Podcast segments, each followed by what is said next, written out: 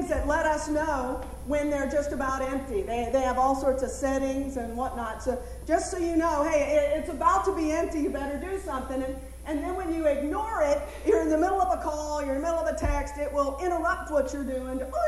And you look and it says, oh, by the way, you are just about empty. You can ignore me if you want to. One of them actually says ignore. But, uh, or, or, you know, you can do something about it. But something bad's going to happen here in a few minutes, just letting you know. And then it goes on. It's so helpful in, in helping us understand empty. It'll say, hey, uh, now in case you don't realize what this is, it means the little lightning bolt means power, in, in case you, you have forgotten. And oh, by the way, to, to fix that, you, you need to plug the phone in. It, it's very helpful. It's intuitive that way. And then what happens when you ignore it? Does it say, is this a good time for you? you know, uh, where, where, are you done? Are you finished? Might want to say goodbye. No, it turns off. And then when you plug it in, it stays off for a while because it realizes that you will not give it what it needs to stay charged, so it's going to take it. It'll say, I'm done. The other one that I find kind of interesting is after you plug, uh, is this one right here.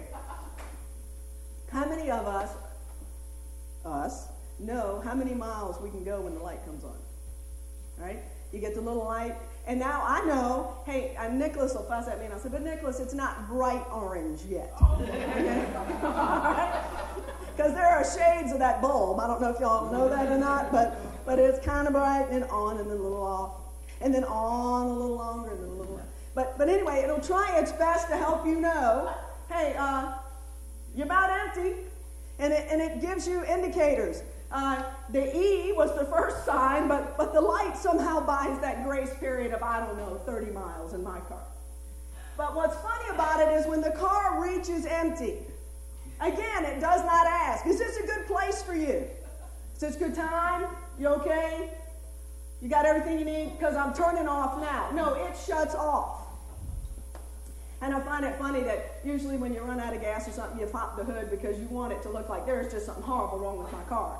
But there's no mechanic in the world that's gonna gonna look at it and not give me the Angela, your, your real issue we've diagnosed, we plugged it in as stupidity. You gotta put gas in the car. But there's indicators of empty indicators of empty. There were some warning signs along the way. And, and the Camry or, or the, the Highlander will even give you a little putter or a shutter when you're trying to accelerate to let you know, I'm trying to suck in 12 gallons, but they're not there. But all we have to do to change that is to fill up the tank. All we have to do to avoid all that stress is to pay attention to those indicators that say, I'm empty. Help. Plug it in. Hook it up. Turn it on and the problem will be solved. But we ignore those things because we're too busy. We've got too much going on. There's something else happening. It's, we ignore the impending inconvenience because we just don't have time to deal with the obvious solution.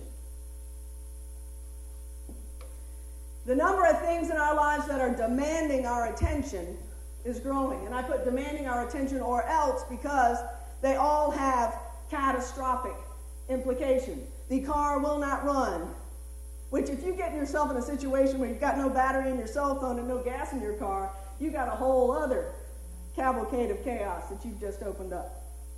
But they demand attention. They don't ask for it, they demand it. If you don't plug in, you will not have power. Goes really kind of curiously the same way. You don't pay them, they turn it off. They demand your attention. Hey, I was too busy to do it. I didn't have time to do the bills. This and that's going on. Oh, gee whiz, I forgot. They demand it. The number of things in our lives demanding attention is growing every day. The number of devices in our life that are demanding attention is growing every day. With all that demand for your attention, the one thing that hasn't changed is the relationship with God is optional. Your relationship with Scripture, optional. Your relationship and understanding of who He is and who He wants to be in your life is truly optional. But it is the most important plug in component we could experience in our lives. It is the one that sustains us through everything else. If, if one of those, um, I was at some testing uh, about six or seven months ago where they were talking about an, an EMP. Have you ever heard of one of those? An electric magnetic pulse. And it's a, a type of warfare that can happen where from one tower or from outer space or something, someone can send a surge that then, and everything goes off.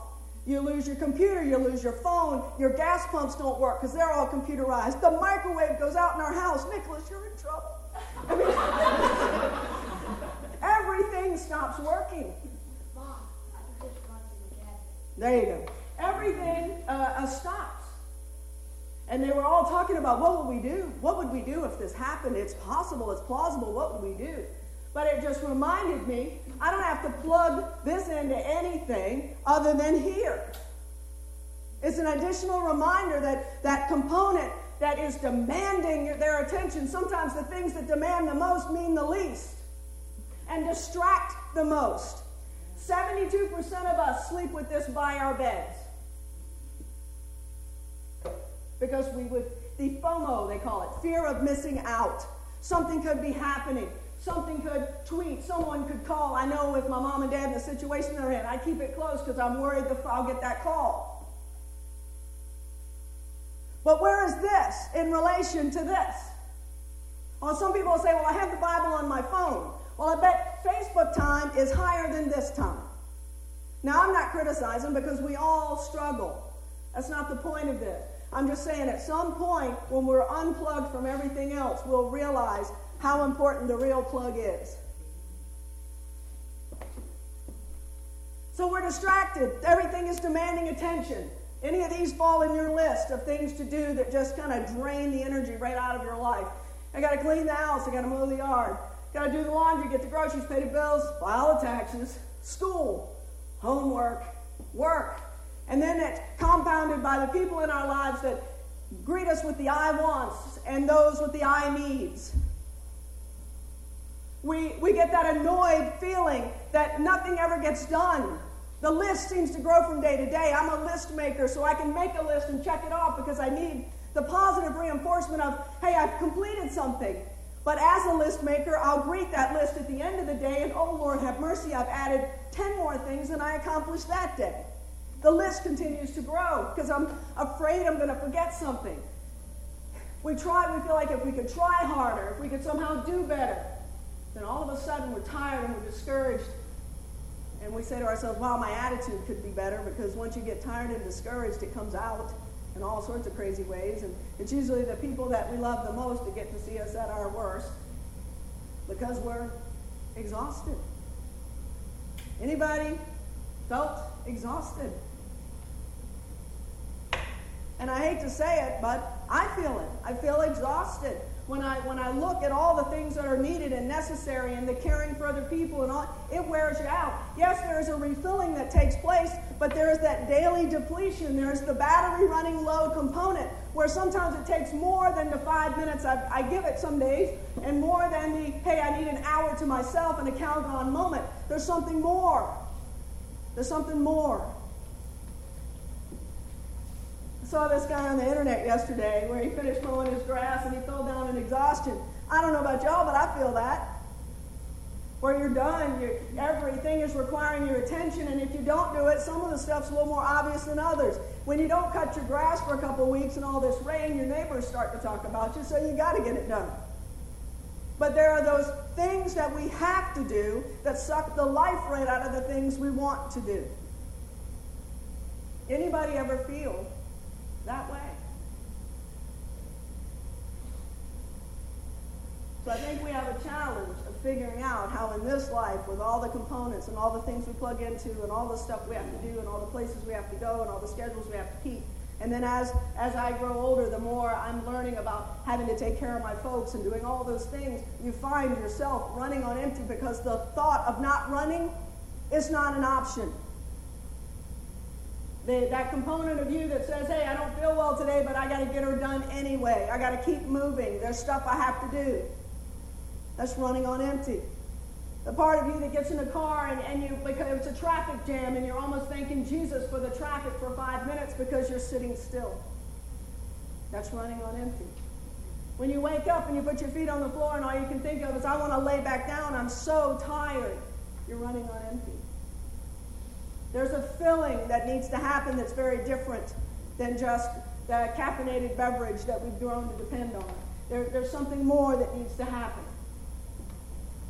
What do you like when you feel empty? Do you know? My phone tells me when it's empty. It warns, it blinks, it gives me the red button, and then all that stuff. It, it tells me I am empty. My car shudders, and the gauge reads a certain way. What do you read like when you're empty? Do you know? Because sometimes if we run on empty long enough, it becomes normal. And then we don't know that we're running on empty.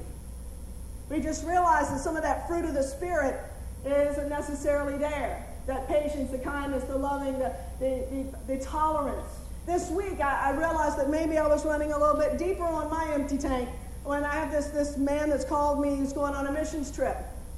And he's going to a kind of dangerous part of the world that I've worked in before. And, and so he said, What do I need to do? And I had to tell him, You have to have this, this, and this. You got to have the visa. Here's where you get your shots. Here's the people you need to talk to. Because I've already been there, done that. I have the list.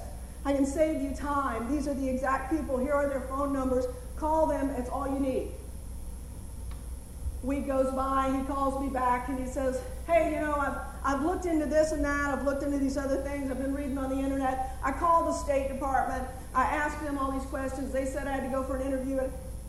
And then I stopped him and I said, Look, you called me, you asked. I gave you numbers, names, and solutions. I gave you the direct path to where you go. But you need to know, you apparently need to know more about how the process works than the solution you're seeking. That's not me. That's not me. Are you that person? Are you more interested in how it works than you are the solution? Because instead of calling the State Department and going through 50 lines and 12 of those numbers and push pound and all that, I had given him the direct dial. But he was afraid to dial the direct dial. He wanted to check all these other numbers first. How many of us are like that? When God gives us an answer, we have to go back through the process because we've got to understand it all first. I want to, cha- I want to challenge myself and you that faith is sometimes void of understanding. Now, I'm not saying we don't understand that God loves us and that we don't understand that. No, no, no, no, no. I'm talking about when God says, do this. Here's what I want you to do. And then we backtrack and say, but how will I afford it? How will I do it? How will I get there? When will I have the time? How will I pay for the ticket? We backtrack into the hows, and God has already said to do. Well, God is God, by the time God says to do, the provision of all of these things is already in place. But you will not see them until you commit. That's a really hard epiphany or understanding to have. That it isn't until you say, okay, that it all appears. Well, the guy said, Well, I was just afraid. I didn't know. And I said, I don't know how I'll do it. It's going to cost money. And I said, just take the step, dial the number. They will help you. Two days later, he calls back. You know, I called that number, and that $500 fee, they waived it. Well, you did it your way, and it's 500 bucks. You do it this way, where God says, here's the number. Here's somebody you barely know who's giving you the direct dial. God is providing your need, you didn't even realize it. And the end of that one, by dialing the number, was a discount. Hallelujah. But do, do you guys get what I'm saying? We've got, we're, we're exhausting ourselves. We're wearing ourselves out figuring out the process. There are things God's telling us to do that we can't even fathom how we're going to get there or how on God's green earth I'm going to pay for it. And God's saying, just trust me. All these other things in your life are sucking you empty. All the other things that need your time and energy are taking. I'm trying to give you something. That's the difference. This takes something, seldom imparts. I can plug it in, fully charged, lay it on my forehead, and I'm not going to wake up feeling any better. I can spend five minutes with this. It's like that guy at the garage sale I've told you about a hundred times. I think that just bothered me so much when he was selling his Bible, and it was a dollar. And I said, What are you doing, man? I've read it. I don't know about his, but mine changes because I change. My situations change. The things I'm worried about change. I get older. I'm worrying about other stuff. And all of a sudden, there are things that I've read a hundred times that read different. Don't discount. Hey, I read it before. It was hard to get through. I, I you know, the gap, the gap. Trust me, as you get older and as you start to really focus on the things that are worrying you in your life, some of that stuff will pop off the page and make so much sense. It'll stop being a chore, and all of a sudden you'll feel like, whoo, all right, I can make it now. Turn the ringer back on. But what do you do and who do you depend on when you feel empty? We all have our own things. I have friends in my life and they know, hey, if Angela's ordered Chinese, it's been a rough day. There's something about the salt in Chinese food. I don't know what it is, but it makes you feel bad. That and chocolate. Those are my two pet peeves in the, in the, in the world of a stressful day. Now, that's just being honest. But who do you depend on when you feel empty? You see, that's one of the challenges is when we're looking to each other to pour into us, we have a bucket that's empty and we're looking at Dixie cups to fill us. Because every one of us is empty in our own way. We've all got our own issues and stresses and trials. We try to impart and help one another. But I can ask Nicholas to run to the sink with a Dixie cup 50 times to help me, or I can go to the source. I'm not saying that we shouldn't help each other, but I'm saying that dependence on that will leave you a little bit disappointed sometimes. We look to people, family and friends, and bosses and boyfriends and girlfriends and teachers and mentors, husband, wife, your kids, we look around us in our immediate circle and say, Who's going to fill me? There's an emptiness today. We long for their approval and for their affirmation. We've also looked to possessions and positions. And we accidentally put our hope in recognition. That somehow, if, if somebody notices that I'm doing a good thing, that I'll feel better. And I don't know if, you, if you've ever noticed the minute you get recognized or somebody says, wow, that was awesome, it isn't 24 hours later that you're not back to that point of, well, what have you done for me lately? You know, what are you going to do next? What is it? What else is on your, your list of things to do? We think if I if I did more, if I maybe tried harder, if I could do this or that, then maybe I'd feel more fulfilled. We go to work each day and we're like, well, today's a new day. I'm going to try my best to make things a little different, but people are still people and stuff is still stuff and budgets are still budgets and then we leave with that bit of unfulfilled feeling. Or we, we deal with people in a unique way and we try to minister to someone and we try to help them in any way we can yet we watch them continuously choose to find their own path instead of listening to hey i've been there done that let me help you. Let me save you some stumbling tripping and skint knees. But sometimes people are just determined. They've got to do it their way all of those things, all of that stuff, all of those people that God has blessed us with are indeed blessings in our lives, but we cannot constantly depend on them to be our filler. When you're empty, you've got to have the wisdom to pull away and get to the source. You've got to have the wisdom to say, Lord Jesus, I need you to help me today. I need you to fill me. I need you to change my perspective. I need you to fill me so I can fill others. When our goal is to be filled in order to fill, our needs and our conflicts diminish. Because when two empty people get together, do you know what happens? We fuss, we fight, we argue, we get on each other's nerves. One goes in the yard, one goes in the house. I mean, it's the what we do. No matter how much we do or get, it's never enough to fill us up, and it's never supposed to be. That's earth, by the way. And if God created all of that, He's got enough to sustain you. He's got enough to sustain all of us. He'll, he'll infinitely supply all of your needs. Because the empty and exhausted places in our hearts and lives were created to be filled by God alone. The deepest longing for significance, that thirst of our souls for purpose and fulfillment, can only be quenched by God. And you have those moments when you're just sad and you can't seem to keep going. It's hard to even talk sometimes to God. I wrote a song once that talked about God, you know what's on my heart, it's hard to pray. Some days it is hard to pray. Does that mean that God does not love you and care for the things that are on your heart? No. It is that relationship with him that allows him to hear your still small voice of help. And to care enough to want to touch you and help you right where you are. Can a Christian really feel empty? as many times as I, I've had the pleasure and, and the privilege to go on missions trips all over the world. Yes. Can a Christian feel empty?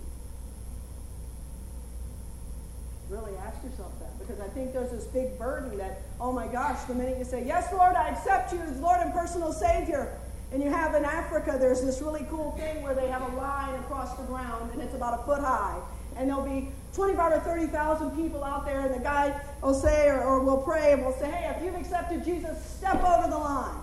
And there's something powerful about seeing a group of people moving forward and they're all stepping over the line because it's a very symbolic culture.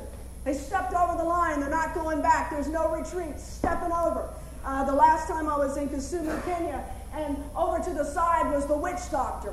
The witch doctor had given all these people poultices to help heal them of their illnesses. So in the middle of the, the group, we had a, a fiery barrel, and we said, hey, look, take off the old, throw it away, step over the line.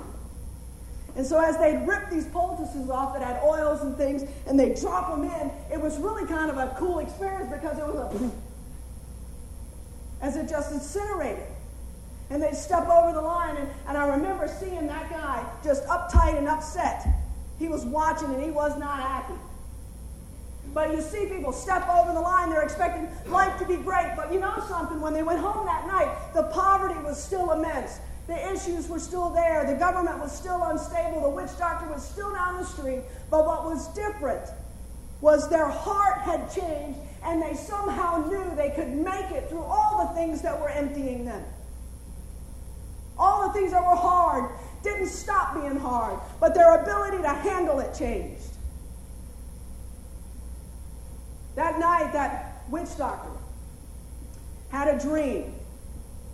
And he came the next day. We were staying in a little church, and I get this knock on the door, and he was kind of menacing looking. He, he fit the National Geographic image, right? So he was a little creepy, but I don't know. Every time I saw him coming, I'd always think, my God's bigger than your God. So I could keep myself in the right frame of mind because I knew all power and authority is in the name of Jesus. Well, the next day he came and he, on the door of the church, and we thought, oh boy, here we go. And he came in and he said, I must know this Jesus. Okay, awesome. Last night you were kind of angry with us. What happened? I had a dream, and in my dream, I threw everything, all my power at him, and it all went away. It evaporated. What does that mean? God had used a really powerful dream to show him everything you think you are and everything you think you've got is nothing in comparison to the power of God. We've got to capture that power in our own lives because when you realize how powerful it is, when you realize how powerful that relationship is, all these things that are, are sucking us dry start to fall into place into context. A, a belief rises up that says, God is going to take care of me. He's going to take care of you. My mom, my dad, all those things are taken care of. And that feeling of empty is a feeling, it's not a future. It's not the, the prediction of eternity. It's just a reminder that I'm not there yet. So, can we feel empty as Christians? Yes. David is a great example. We see the deep thirst that he had. He had the highest position, he had unlimited possessions, he had great power. Basically, he had it all. He was a rock star, okay? He had it all. He was the one everybody looked to to say, wow, if anybody's got it all together, if anybody's not feeling empty, it's this guy. He didn't lack for food. He didn't lack for water. He, this guy, he had everything he needed. And he described himself, though, as parched and thirsty for God. You, God, are my God. I earnestly seek you. I thirst for you. My whole being longs for you in a dry and parched land where there is no water. He realized he had an empty feeling. He needed more of God. He had everything but had nothing because he needed to connect. He needed to know that God loved him so much that no matter what, he could make it. No matter what, that, that empty. And you don't realize how much it is. Have you ever been in a crowd of people and felt alone? You're with a giant crowd of people and you feel alone. How ridiculous is that?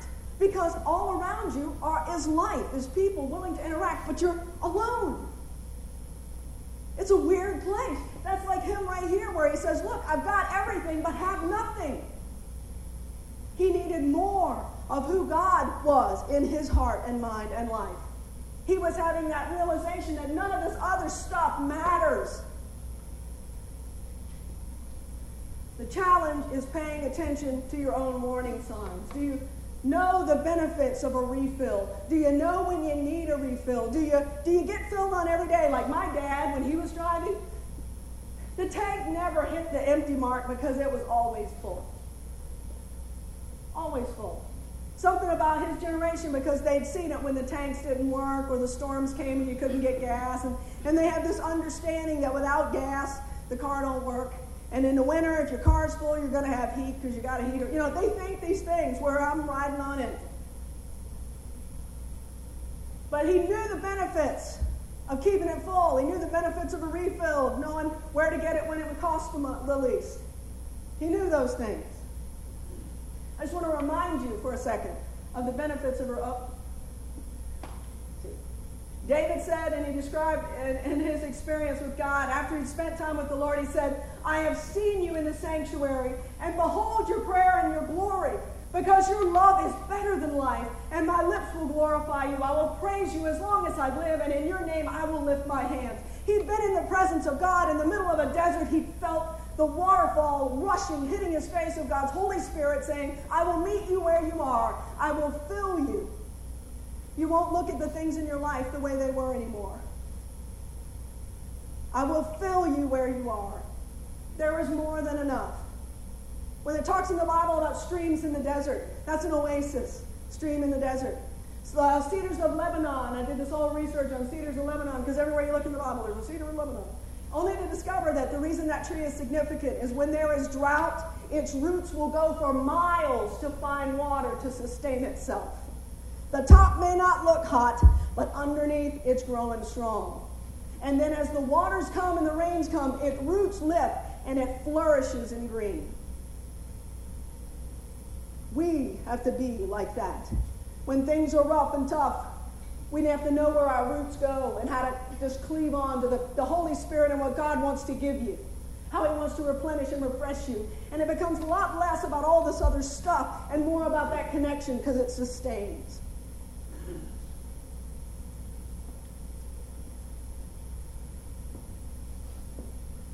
Do you need a refill? I know I do. Do you need a refill? It's a daily question. Do you need a refill? You know what you get with a refill. Your fill up is paid in full through salvation.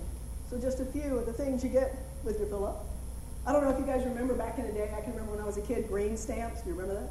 You could go and, and it would be like the richest gas station up there. Nobody knows where that is anymore, but a few of you, and I'm probably making myself sound like a fossil, but anyway, we got riches. And I remember that if you got so much stuff and gas, they'd dial this little dialing thing, and all these these tickets would come out. And if you saved the tickets and you got the book, and about 400 tickets later, Z-Snap, you got a toaster. I mean, you see what I'm saying? It, it was something to work for. You felt like, holy moly, you know, all that money I'm spending, I'm going to get something back. All right? So, in case you've forgotten, just a few of the things that come with your fill up. You have access to God. You've accepted Jesus as Lord and personal Savior in your life. You have direct access. You do not need to go through anybody. You do not to ask anybody. You can go direct. You can dial direct, right? You can have access to God. There is no condemnation, Romans reminds us. So when you go to God, you get Him on the line and you're having that conversation. No matter what you've done, have done, thought about doing, God forgives you. He'll take care of you. There's no condemnation. He just wants to talk. Your name is written in the book of life. Right now, you may say, well, that's a far off kind of thing. I'm glad I have heaven on my side. I'm glad eternity is ready for me. But I'll tell you something the closer you get to that, the more that's going to mean to you. You will not be thrown into the lake of fire. That sounds like one of those things on a Disney ride, you know, when I took Nicholas and they were they're showing the pyrotechnics and the, the tractor trailer was exploding and turning sideways, and you hear the little Disney voice, You will not be injured by anything on this ride. You know, it's nice to be reassured, right? You will not. In other words, hell and condemnation and, and all those things that want to just rip you, rip the, it says in the scripture, ripping the flesh from your bones.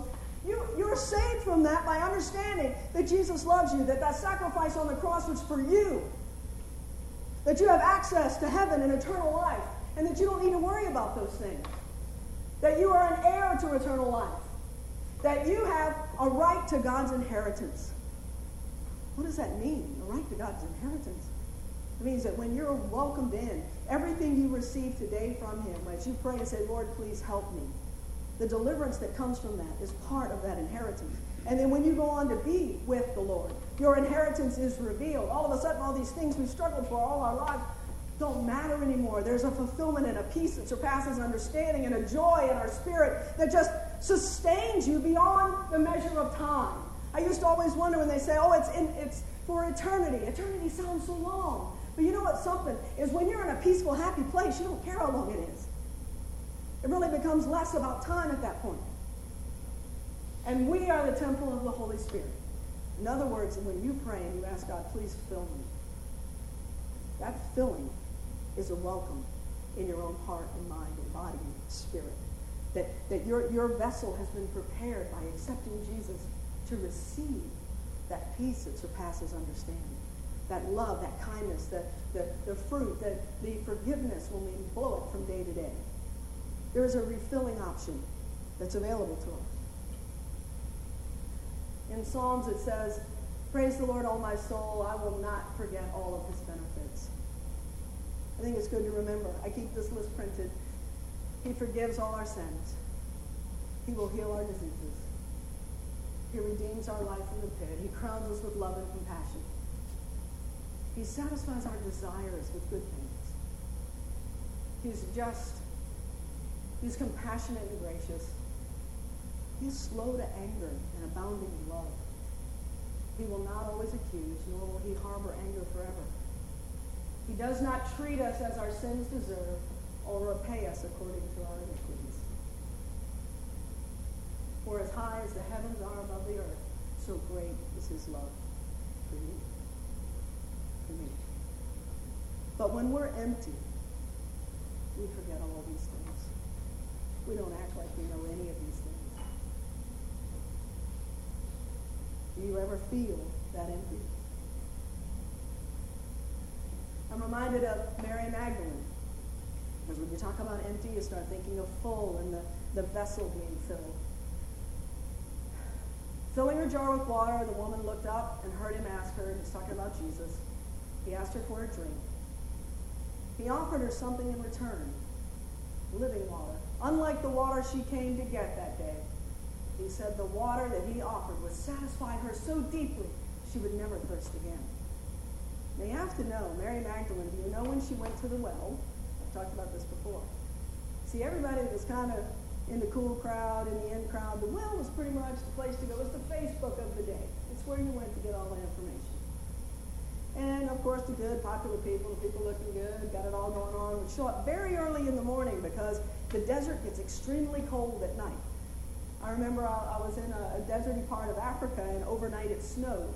And I thought it was the weirdest thing because I'd have been 111 and then all of a sudden I'm freezing.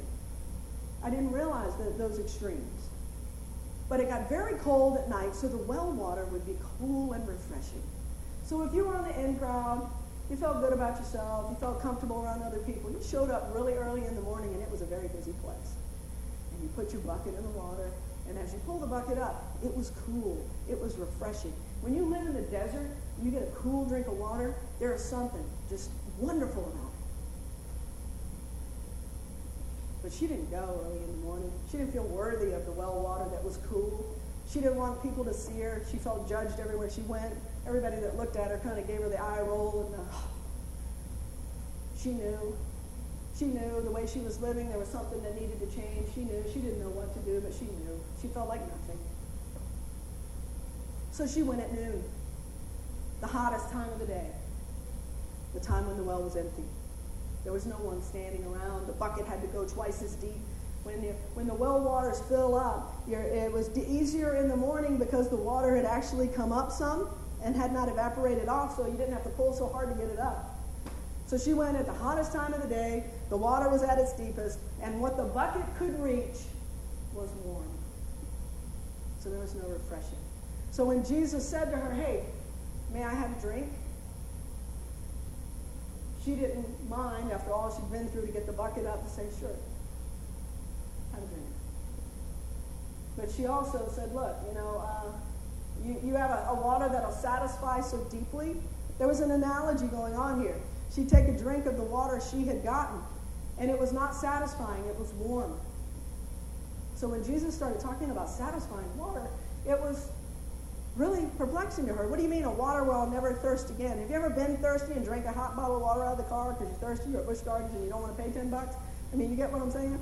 It's not refreshing. It fills the dehydration problem, but it's not refreshing. Well, she had a hard time believing his promise. You have nothing to draw with because Jesus didn't show up with his bucket. He didn't show up with a long rope. He didn't show up with something that would somehow sink deeper in the well. And the well is so deep. Where can you get this living water? She asked. What she didn't realize was that Jesus wanted to satisfy her a deeper thirst in her heart. That longing he, he created to lead her heart to him, the one and only source that could satisfy her soul. It was an analogy. He was telling her, I know you come at noon because you're empty. You're not just thirsty, you're empty. All he needed to draw was with his spirit. For it would draw her to him, and as far as the depth of the well, it was her heart.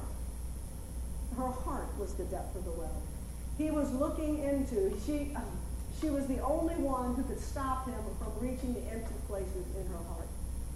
She had the, uh, what I'm trying to say is she had the option to say no thank you. We do that. Life gets hard, things get rough, things get tough. Someone says, Can I pray for you? Can I help you? Can I do something for you? No, I'm good. I'm good. We go to prayer and we start talking to God. Okay, God, I really need your help. And then all of a sudden we feel bad because the list of things we're praying for is so long and our time of listening so short. Jesus said the only thing keeping her from receiving it was the willingness of her heart. That same message is true for us today. Where's the willingness of our heart? Are you willing? Are you willing to be a little transparent? Hey, I have a need. I need someone to pray for me. I have a need. I need someone to care for me. I have a need. I need someone to help me pull the bucket up out of the well because I'm tired. I'm exhausted. I have a need. Have you asked God into your empty places?